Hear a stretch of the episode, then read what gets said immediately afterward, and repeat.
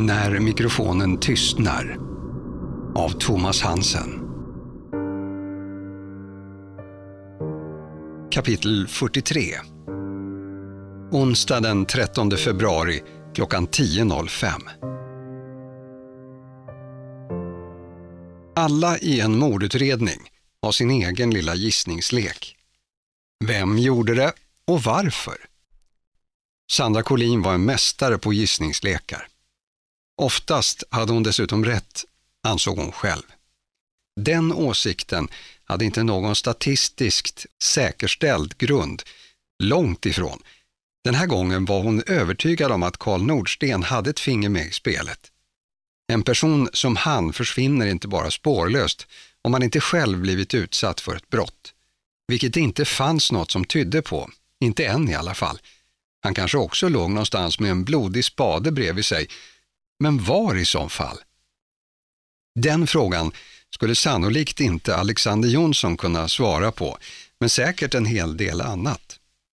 Sandra hade ringt till kvällstidningens redaktion, presenterat sig som mordutredare och sagt att det gällde festivalmordet. Det dröjde inte många sekunder förrän hon hade den eftersökta journalisten i luren. Hon lyckades snabbt boka ett möte på redaktionen klockan tio. Nu var klockan fem över tio och Sandras puls var ohälsosamt hög. Trots att det bara var en hyfsat kort promenad hade hon bestämt sig för att ta bilen och fastnat i köer. Sandra Collin kommer inte för sent om hon inte är svårt skadad eller död.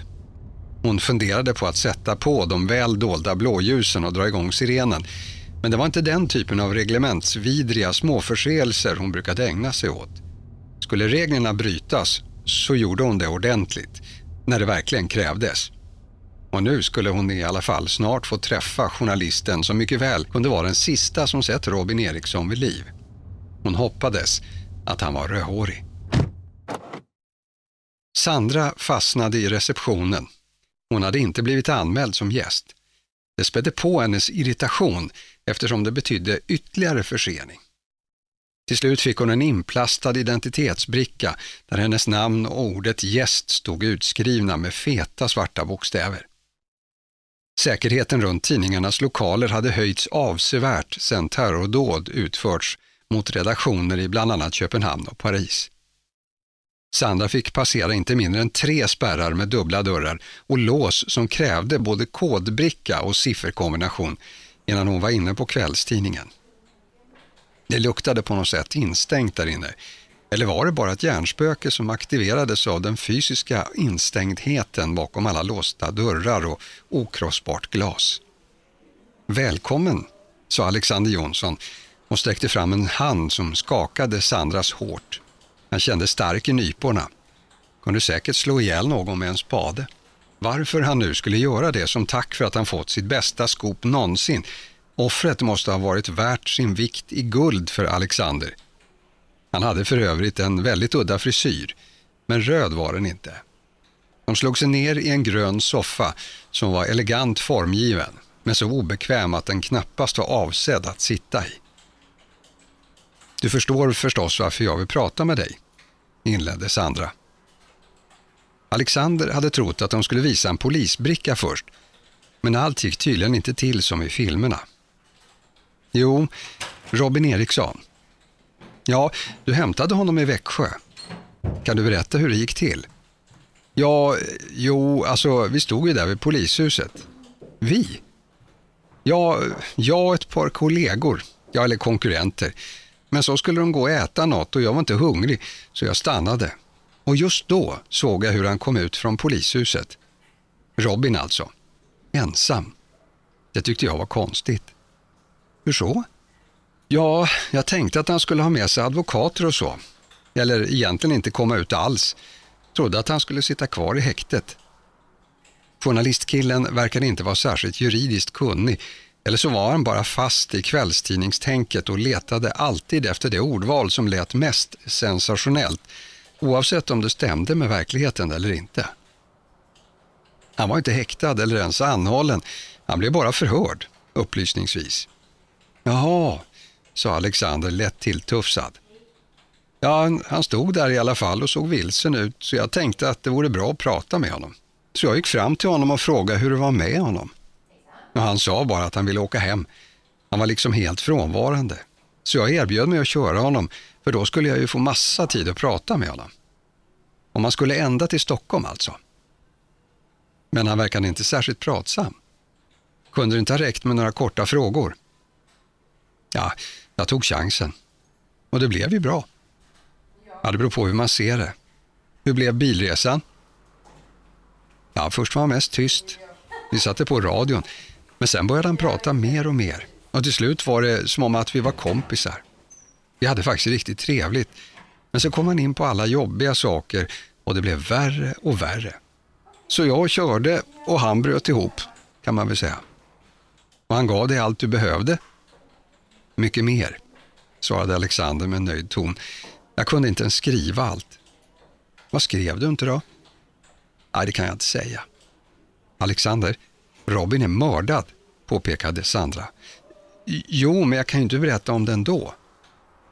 Sandra undrade genast vilken tv-serie han hade fått det därifrån. Det var tydligt att han inte var kriminalreporter utan utsänd för att rapportera om artisters frisyrer. Det kan hjälpa oss att få fast hans mördare. Skulle inte det vara din bästa artikel någonsin när du satte fast en mördare?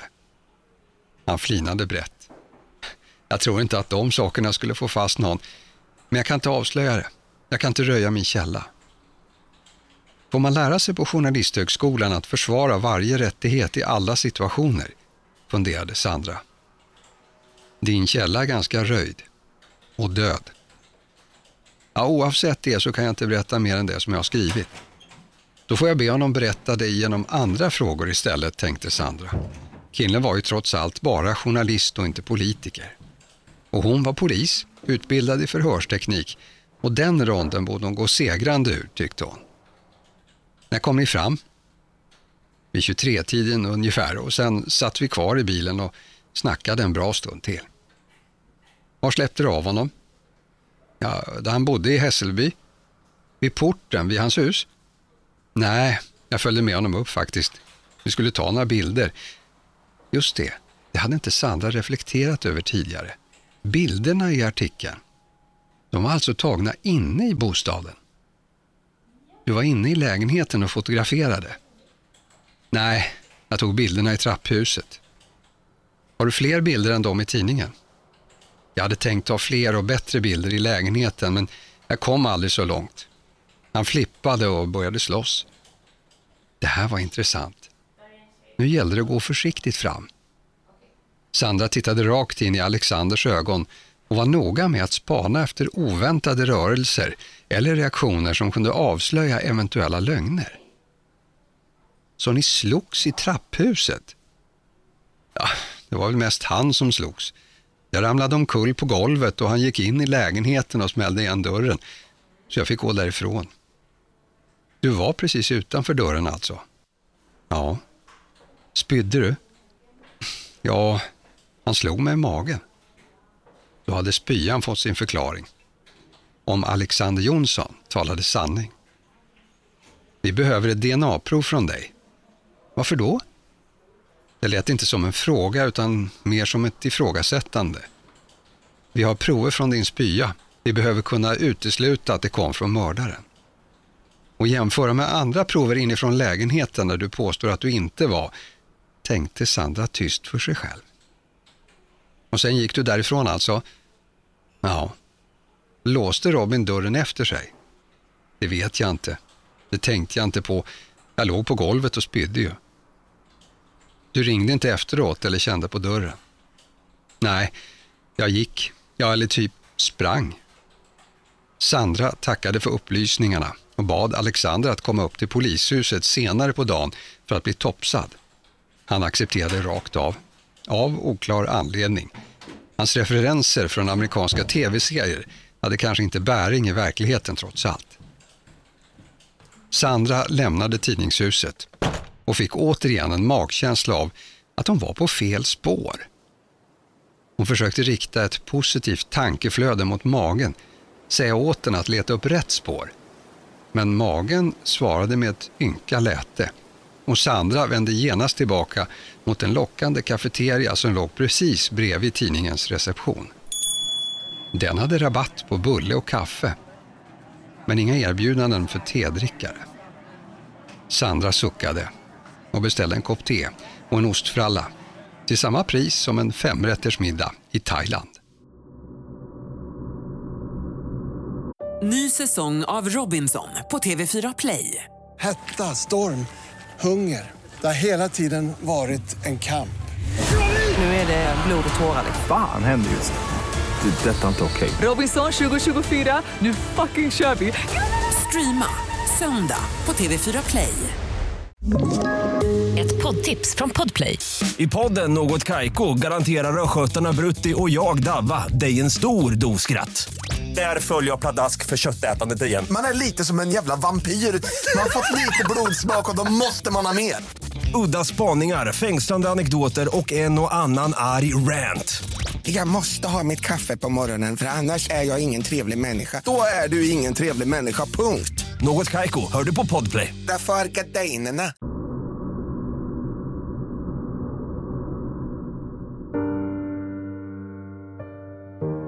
Kapitel 44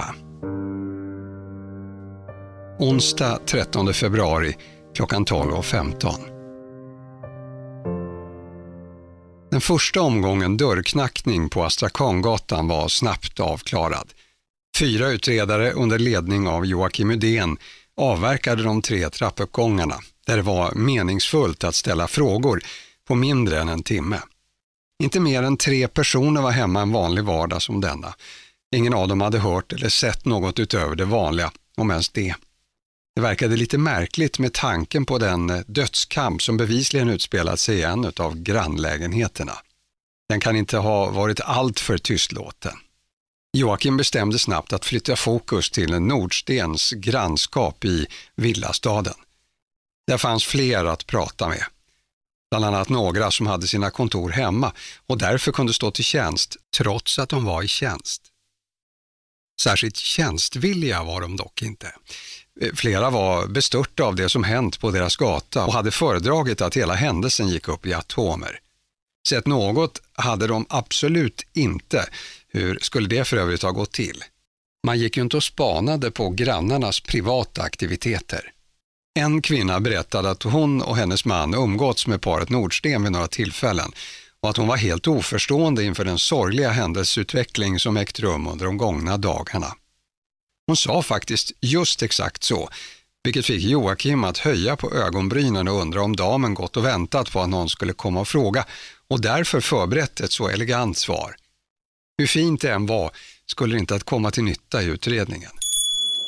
Det dörrknackande teamet hade samlats på en närliggande pizzeria för en föga näringsriktig lunch och en stunds kallprat om de egna barnens utveckling inom hockey, en ny serie på Netflix och de orimligt höga kostnaderna för att gå till tandläkaren.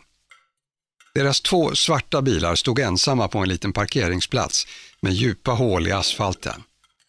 Poliserna åt pizzasallad till förrätt och såg genom fönstret hur ytterligare en exakt likadan svart Volvo ställde sig bredvid de andra. Det såg nästan lite komiskt ut. Syftet med att ha neutrala bilar kom lite på skam om alla bilar befann sig på samma plats och var neutrala på exakt samma sätt. Den senast anlända bilen kördes av länskrims Sofia Matsdotter som anslöt efter ett besök hos Silvana Nordstens syster i Järfälla. Det var dit Silvana blivit skjutsad av den patrull som blivit tilldelad den mindre angenäma uppgiften att lämna beskedet om dotterns död. Systern var nu i djup sorg efter genomlidandet av två svåra förluster av nära anhöriga inom loppet av en vecka. Hon hade två små barn som fick härja fritt i huset. Deras mamma orkade inte bry sig om vad de ställde till med och någon annan förälder syntes inte till. Så vad sa hon? Undrade Joakim när Sofia beställt en lövbiff med pommes frites och slagit sig ner vid bordet. Hon lutade sig fram så att hennes långa hästsvans ramlade ner i pizzasalladen och berättade. Att Silvana varit helt förstörd, sovit över där eller försökt sova i alla fall i två nätter. Mellan de två nätterna låg hon också kvar i sängen och rörde sig inte ur fläcken. Kommunicerade knappt och åt ingenting. Sofia hällde upp ett glas vatten och tog en klunk innan hon fortsatte. På söndagen så hade hon plötsligt talat om att hon ville åka hem och att hon kände att hon behövde vara hemma bara. Jaha, sa Joakim. Alltså har hon inte mördat Robin Eriksson? Precis. Det borde vara uteslutet. Det blev tyst runt bordet. Vet de från mordet om det? frågade Joakim. Jag antar det. Jag ringde och berättade det för Annika. Är de inte rätt knepiga de där två, Collin och Fransson? undrade en av kollegorna utan att rikta sin fråga till någon särskild. Man behöver väl vara speciell för att jobba på den speciella avdelningen, svarade Joakim Edén med kebab i munnen.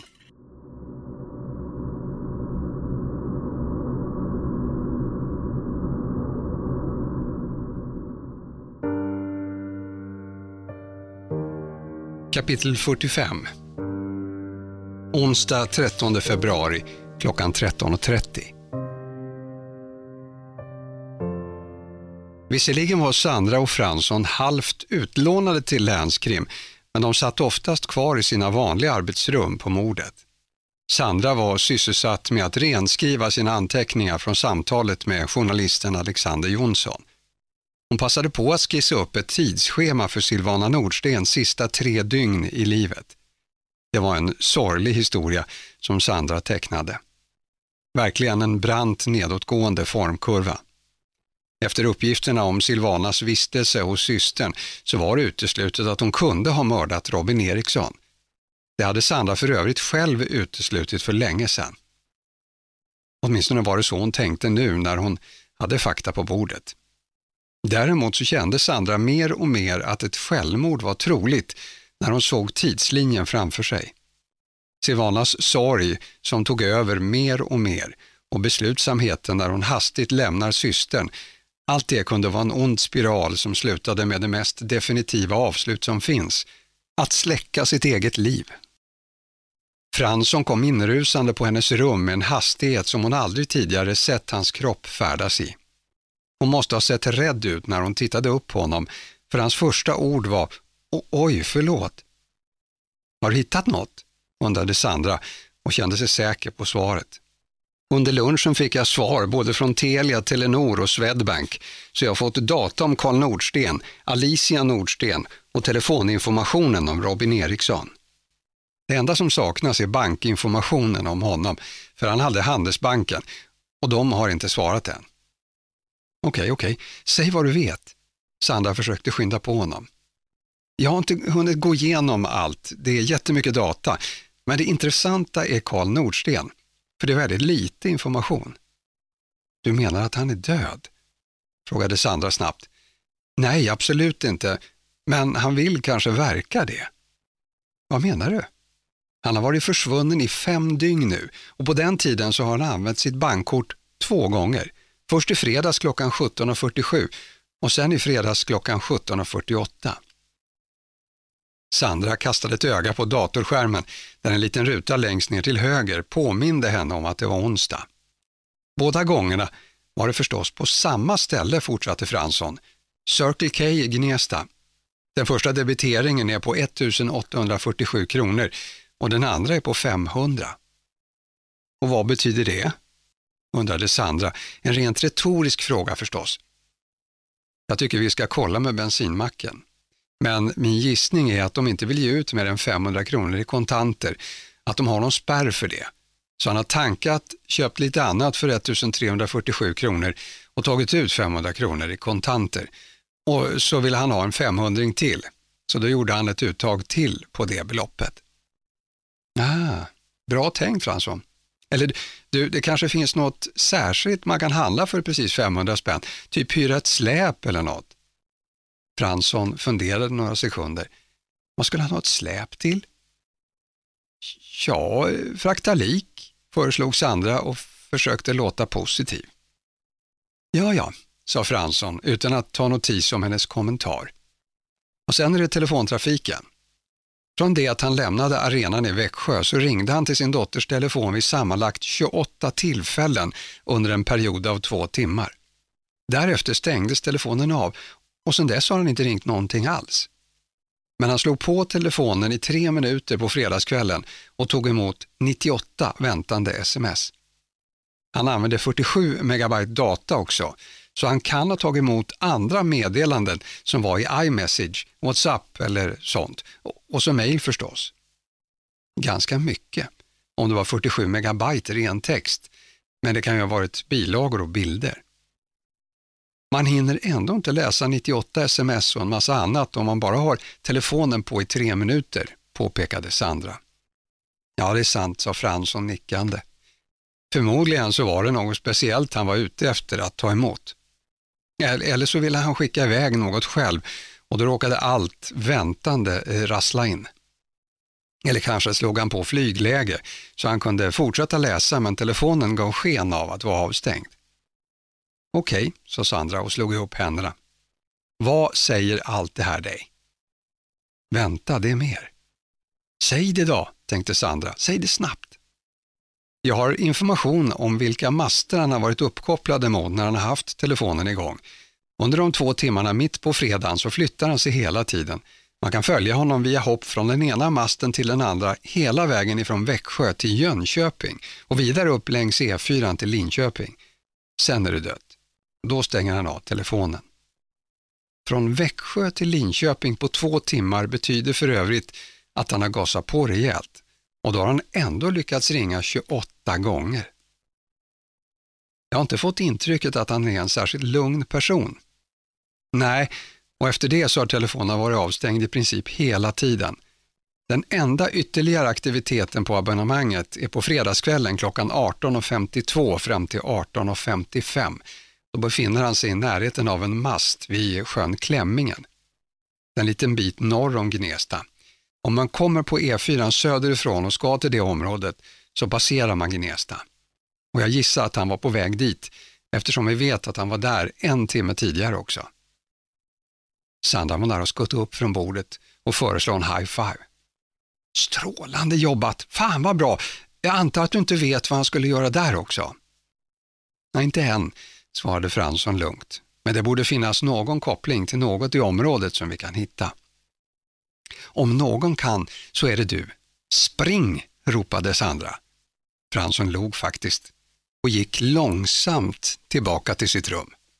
Sandra funderade vidare på Karl Nordsten. Hon hade tänkt på honom som kapabel att döda sitt eget barn. Då borde den rimliga slutsatsen vara att han kunnat döda både sin fru och sin dotters pojkvän, särskilt om han var övertygad om att det var pojkvännen som dödat dottern. Valfri tidning kunde ha pekat honom i den riktningen. Konsekvensen av att Silvana Nordsten inte kunde vara skyldig till mordet på Robin Eriksson gjorde dessutom att Karl Nordsten blev ännu mer sannolik som förövare. Att mordet utförts med spade som vapen gjorde att hämnd var nästan självskrivet som motiv. Såvida den som slagit ihjäl Robin inte varit finurlig nog att använda en spade just för att få utredarna att tänka på hämnd som det enda möjliga motivet och därmed leda misstankarna bort från sig själv.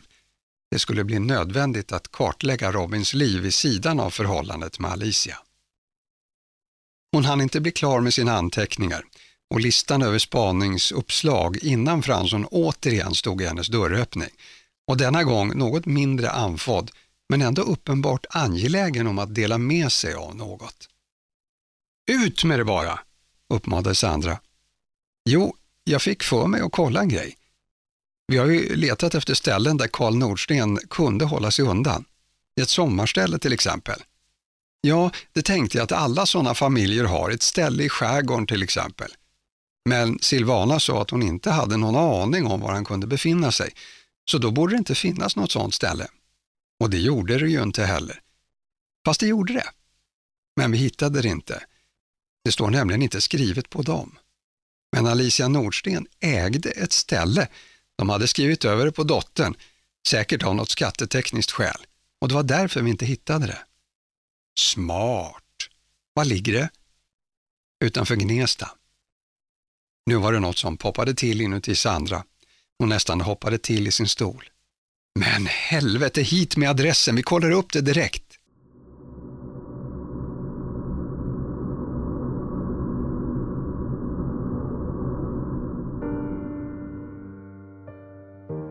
Kapitel 46 Onsdag 13 februari klockan 14.20 Det hade varit dumt av Sandra att åka till Gnesta själv. Ska man möta en potentiell mördare och hans spade så är det bra med förstärkning. Men hon hade inte minsta lust att blanda in länskrimkollegorna. Bredvid henne i bilen satt därför Fransson och kände sig som Lille Skutt. Han kunde inte bestämma sig för om det var mest läskigt eller mest spännande. Han kände hur några svettdroppar trängde fram i pannan och då var det ändå inte särskilt varmt. Varken i bilen eller utanför den. Vädret hade blivit lite mildare. Det var plusgrader ute och enskilda solstrålar klarade att ta sig igenom molntäcket. Men Fransson tyckte fortfarande att vinterjackan behövdes. Om än i uppknäppt form. Bilens AC tryckte trots allt in varmluft i kupén. Mest av nervositetsskäl för att göra något med fingrarna så fällde han ner solskyddet. På dess baksida satt en lapp med polisens anropskoder men också en liten spegel där han fick se sina egna blå ögon stirra tillbaka. Fransson föste undan den bruna luggen som började hänga för mycket ner i ansiktet. Det var verkligen hög tid att gå till en frisör, tänkte han. Förutsatt att han överlevde den här resan till Gnesta. Annars så fick det vara. Han kunde inte påminna sig när han senast lämnat det trygga polishuset och gett sig ut i verkligheten. Förmodligen inte sedan den dag då han lämnade patrullverksamheten och gjorde sig bekväm bakom ett skrivbord. De första sex åren som polis tillbringade han i det lugnaste polisområde som stod att finna, bara för att samla på sig tillräckligt många tjänsteår för att ta sig vidare till en utredande och gärna grävande tjänst. Det var det han ville göra. Allt sedan han lekt detektiv med sin lillebror i villaområdet i Skutskär. Nu satt han i passagerarsätet i en civil Volvo med en GPS inställd på ett mål där de möjligen skulle finna en mördare. Kanske skyldig till flera mord. På vägen gick de igenom alla detaljer som Fransson antecknat om själva fastigheten. Den ägs officiellt av Alicia Nordsten, började Fransson, men Karl Nordsten ska väl nu ärva tillbaka den av sin dotter. Stugan var liten från början men har byggts ut rejält. Nu är den på 65 kvadrat enligt fastighetsregistret och dessutom finns en biarea på lika mycket. Så det är antagligen en källare eller en vind som kan inredas. Varför räknas inte den som boyta då?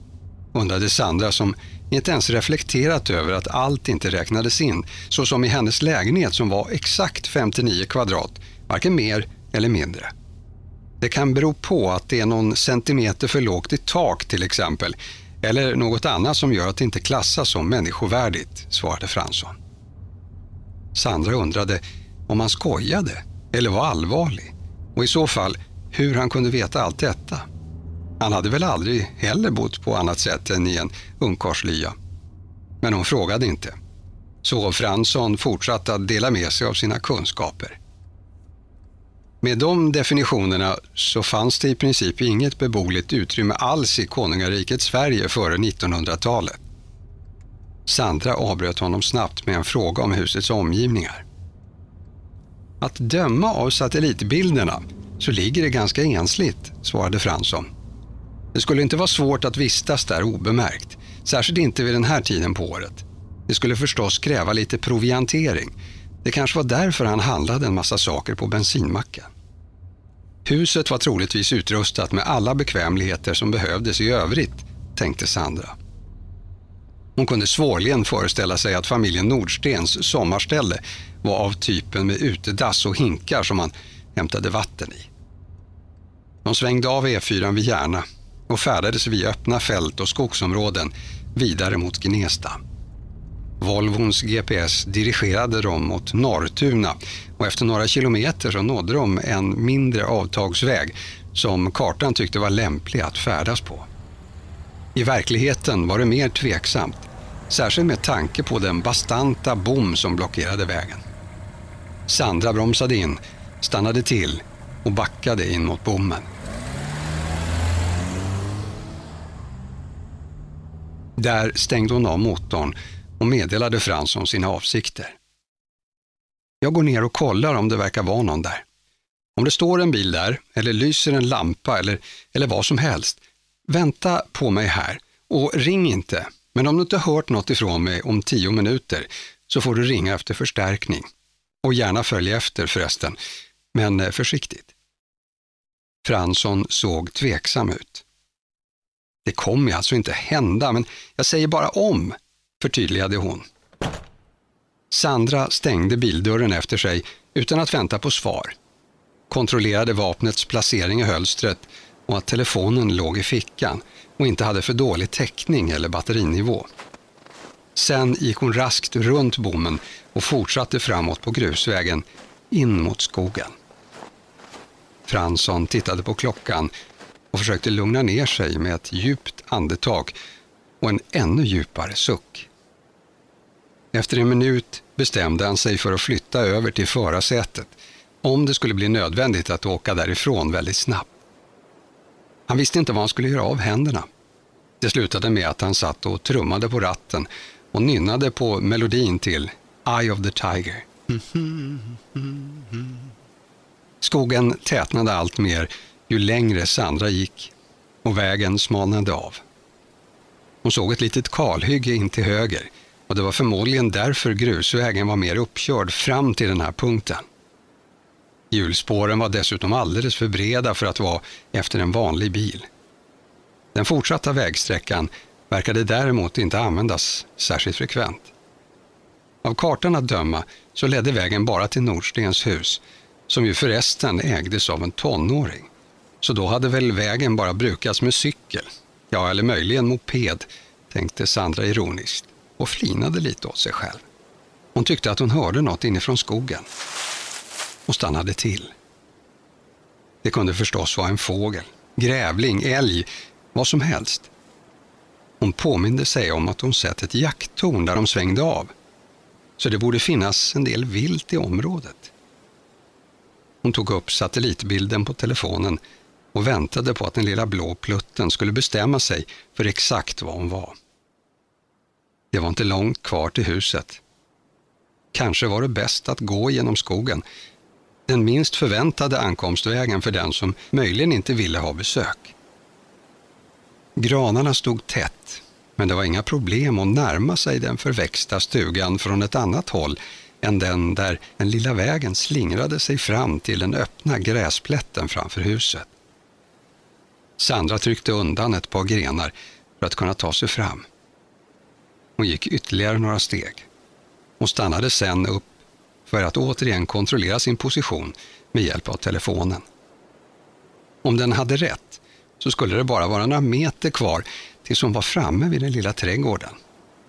Ändå såg hon ingenting av huset. Här var vegetationen kompakt. Hon pressade sig förbi något träd som inte var en gran utan något annat barrigt. Hon stack fram en hand och vek försiktigt undan en gren, noga med att röra sig så ljudlöst som möjligt. Nu kunde hon titta in på tomten och huset som låg i en slänt. Kanske fanns Karl Nordsten bara några meter ifrån henne nu. Mycket tydde trots allt på det. Sandra lät ögonen vandra över huset. Grunden var grå, cementerad.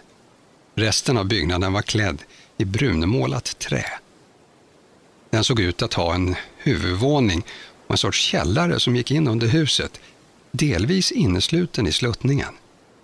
Högst där uppe låg en veranda, till största delen byggd ovanpå en bergsklippa, som var lite för platt för att vara helt naturlig.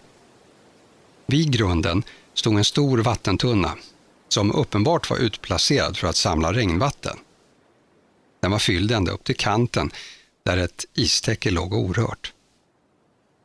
Sandra kunde inte se någon bil. Inte heller något tecken på att någon var där eller hade varit där. Efter ytterligare ett framåtkliv kunde hon se hela tomten, förutom det som skymdes av huset från den vinkel där hon stod.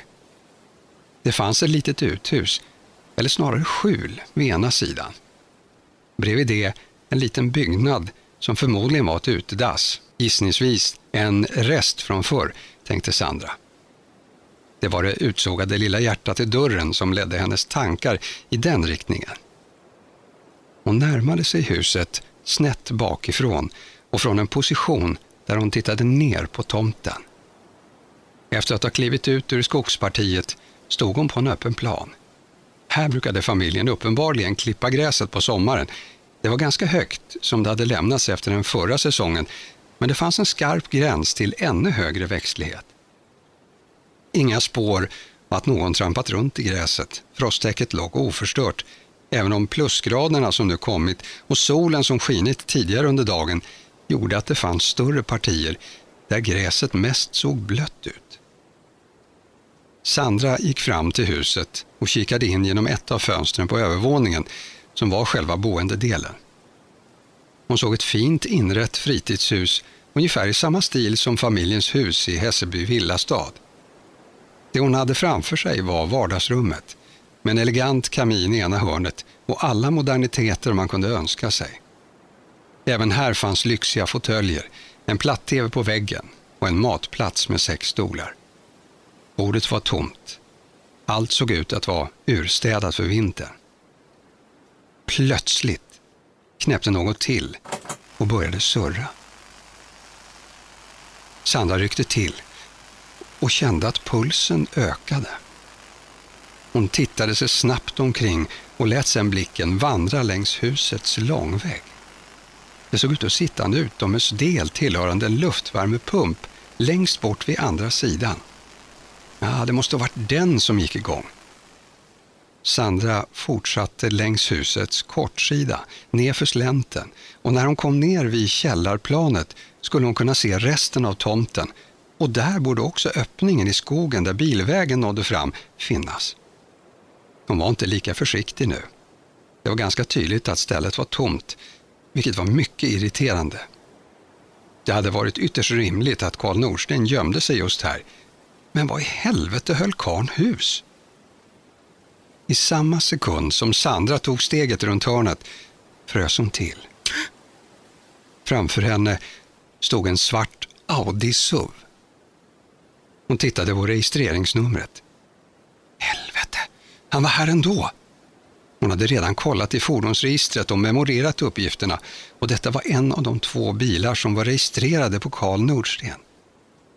Plus att han hade en motorcykel. En Harley Davidson. Säkert resultatet av någon ålderskris. Hon fingrade efter telefonen i fickan. Bäst att varsko Fransson direkt. Han fick se till att larma hit ytterligare enheter. Det vore nog bäst att skicka ett sms för att inte bryta tystnaden och avslöja sin närvaro. Hennes fingertoppar nådde telefonen samtidigt som källardörren flög upp med en smäll. Sandra tittade upp och såg en person kliva ut ur huset bärande på ett gevär. Hon drog ett snabbt andetag av skräck och ville verkligen inte stanna kvar för att se fortsättningen. Nu gällde det att blixtsnabbt komma ur den möjliga skottlinjen. Hon vände direkt och rundade grunden, satte ivrigt fötterna i marken för att skjuta iväg uppför slänten och tillbaka till skogen som hon kommit ifrån. Samtidigt som hon tog sitt andra kliv hörde hon en mörk röst som vrålade ”Stopp!” på andra sidan huskrönet. Hon övervägde att inte lyda när hon kommit upp på den övre gräsmattan precis bredvid bergpartiet som eh, verandan lutade mot så hörde hon vapnet avfyras. Och sedan ett dovt tjoff när kulan slog in i slänten under henne och en jordklump tog en kort flygtur. Hon skrek till och ökade farten för att nå in mellan granarna. Ytterligare ett skott brände av hon visste inte vart kulan tog vägen och tänkte inte dröja sig kvar för att undersöka saken. Hon måste bort härifrån, fort, fort, nu, nu! Kulan verkade inte ha träffat henne i alla fall. Alla hennes kroppsfunktioner var fortfarande i full gång, så vitt hon kunde bedöma. Hon använde armarna för att trycka undan grangrenarna och samtidigt så gjorde hon ett hopp framåt utan att veta hur eller på vad hon skulle landa. Säkert på ett bättre ställe än ute på gräsmattan i varje fall. Hon var redan inne bland träden när hon hörde ett tredje skott. Det ven till i granriset ovanför hennes huvud. Han sköt inte mot hennes ben, han sköt för att döda. Mitt i allt så var det bara att vara tacksam för att det inte var ett hagelgevär han klivit ut med. Då hade hon definitivt legat stilla vid det här laget. Nu när hon tagit beteckning bakom trälinjen, där hon i princip skulle vara omöjlig att se från tomten, borde hon rent teoretiskt stanna upp och ta sig tid att osäkra sitt vapen. Nu hade hon en chans att vända styrkeförhållandet till sin fördel. Men det var ett rent teoretiskt resonemang. Just nu sket Sandra högaktningsfullt i teorier. Hennes puls var skyhög. Hon försökte tränga undan paniken och koncentrera sig på sin språngmarsch rakt framåt. Hon måste förflytta sig så snabbt det bara gick, men helst ljudlöst och definitivt utan att röra sig så hastigt att hon skulle riskera att skada sig och falla. Hon visste inte exakt vilken väg hon tagit genom skogen på väg till huset, så hon kunde inte vara säker på att ta samma väg därifrån. Men huvudsaken just nu var att komma så långt bort som möjligt, så snabbt som möjligt. Fick man välja så var det förstås bäst att undvika en skottväxling. Hon hade inte sprungit så snabbt i hela sitt liv, inte ens på plan mark och utan att pressa sig igenom en tätvuxen granskog. Det var som om hon dök framåt genom skogen, konstant framåtlutad. Kvistarna som piskade henne i ansiktet ignorerade hon helt. Hon kände knappt pinnen som stack henne i huvudet och rispade upp ett sår i hårbotten. För hon märkte att delar av hennes hästsvans samtidigt rivits ur snodden så att hon fick hår hängande över halva ansiktet. Hon hörde inget ytterligare skott, men det var verkligen ingen garanti för att faran var över. Han hade kanske inte så många patroner utan koncentrerade sig på att springa efter henne och komma så nära som möjligt innan han sköt igen.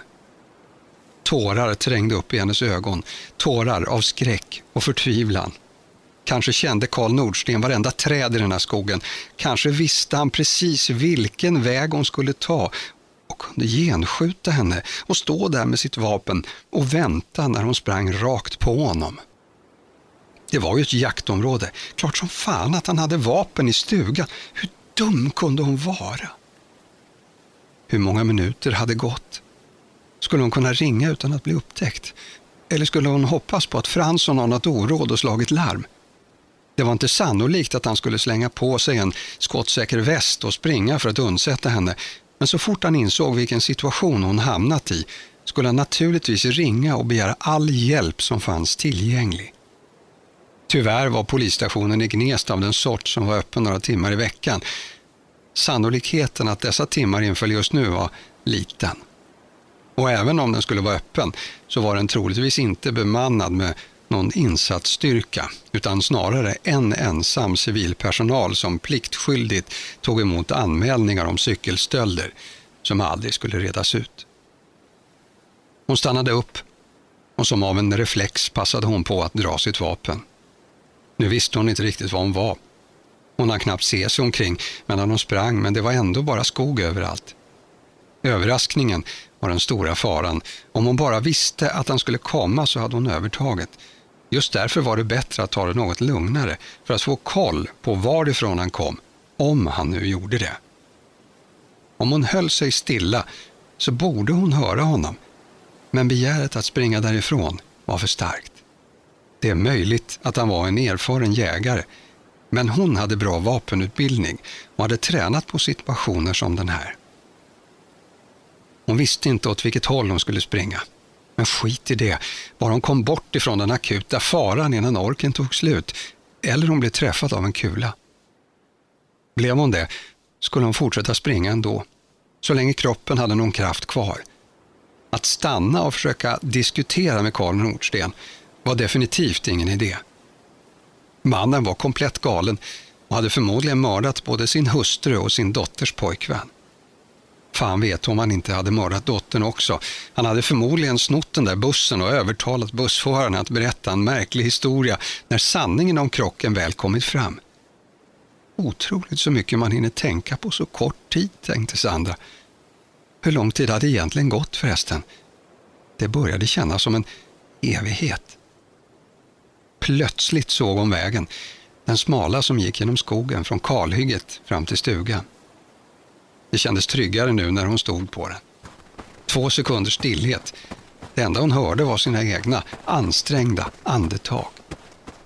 Karl Nordsten var i alla fall inte i hennes omedelbara närhet och han var inte på den del av vägen som hon kunde överblicka. Frågan var bara åt vilket håll hon skulle komma ut till bilen, åt vilket håll hon skulle komma direkt tillbaka till Lejonets kula. Hon hade verkligen ingen aning och kände sig mer rådvill än någonsin tidigare. En superkort överläggning med sig själv. Var det vettigt att ta upp telefonen och klicka fram kartan igen? Eller borde hon välja en riktning och springa allt vad hon orkade? Det var 50 procents chans att gissa rätt. Sandra valde att springa. Så fort de ansträngda benen lät henne. Sträckan var inte lång. Med den hastighet hon höll nu så skulle hon snart vara framme. Hon höll tjänstevapnet hårt i högerhanden. Metallen brände i handflatan. Vägen breddade sig och hon såg plötsligt bommen framför sig. Vilken lättnad!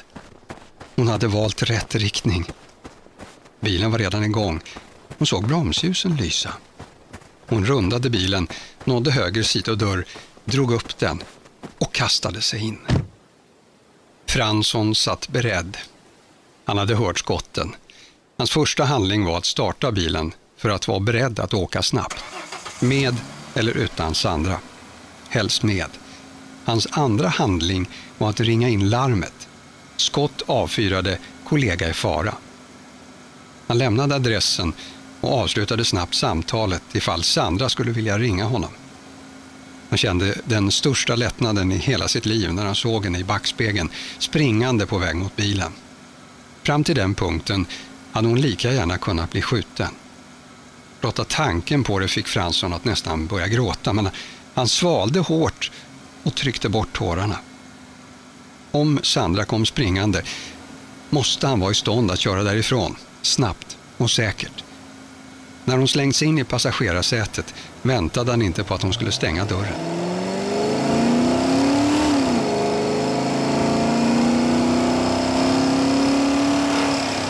Han tryckte bokstavligt talat gasen i botten och bilen accelererade snabbt mot den större vägen.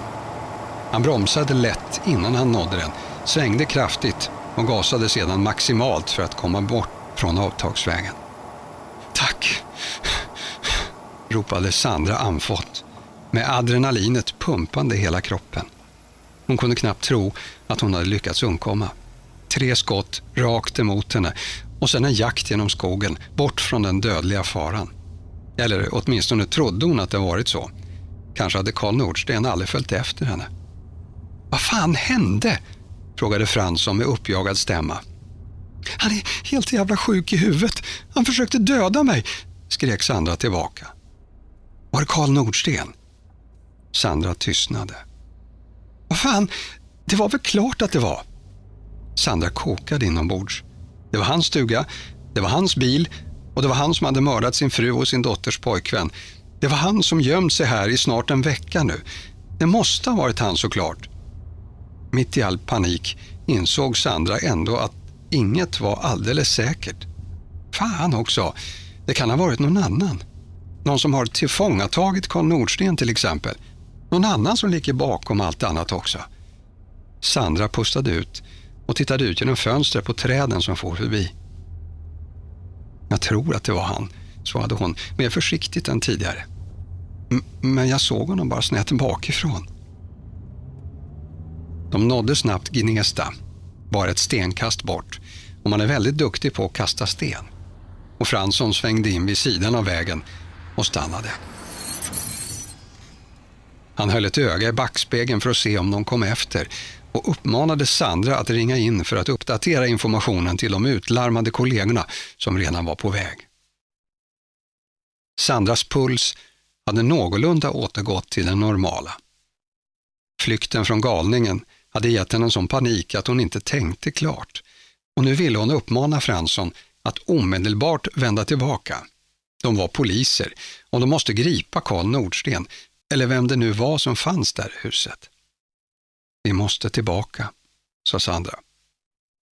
Fransson mötte henne med en blick av rent förakt. I helvete heller, fräste han. Jag håller koll bakåt. Han kan ju bara åka två vägar härifrån ändå. Det här hållet eller det andra hållet. Vi meddelar vår position och sen bevakar vi den här flyktvägen. Jag vill bevaka utfarten från grusvägen istället. Vi kan stoppa honom redan där. Den där snubben ska vi inte ta själva om vi inte måste. Massor av folk är ju på väg. Det hjälper inte om man drar åt andra hållet. Vi kommer att hitta honom. Var ska han ta vägen? Vi meddelar vår position till LKC. De kommer ju ändå att skicka patruller från båda hållen. Sandra suckade högt, men accepterade. Hon visste att Fransson hade rätt.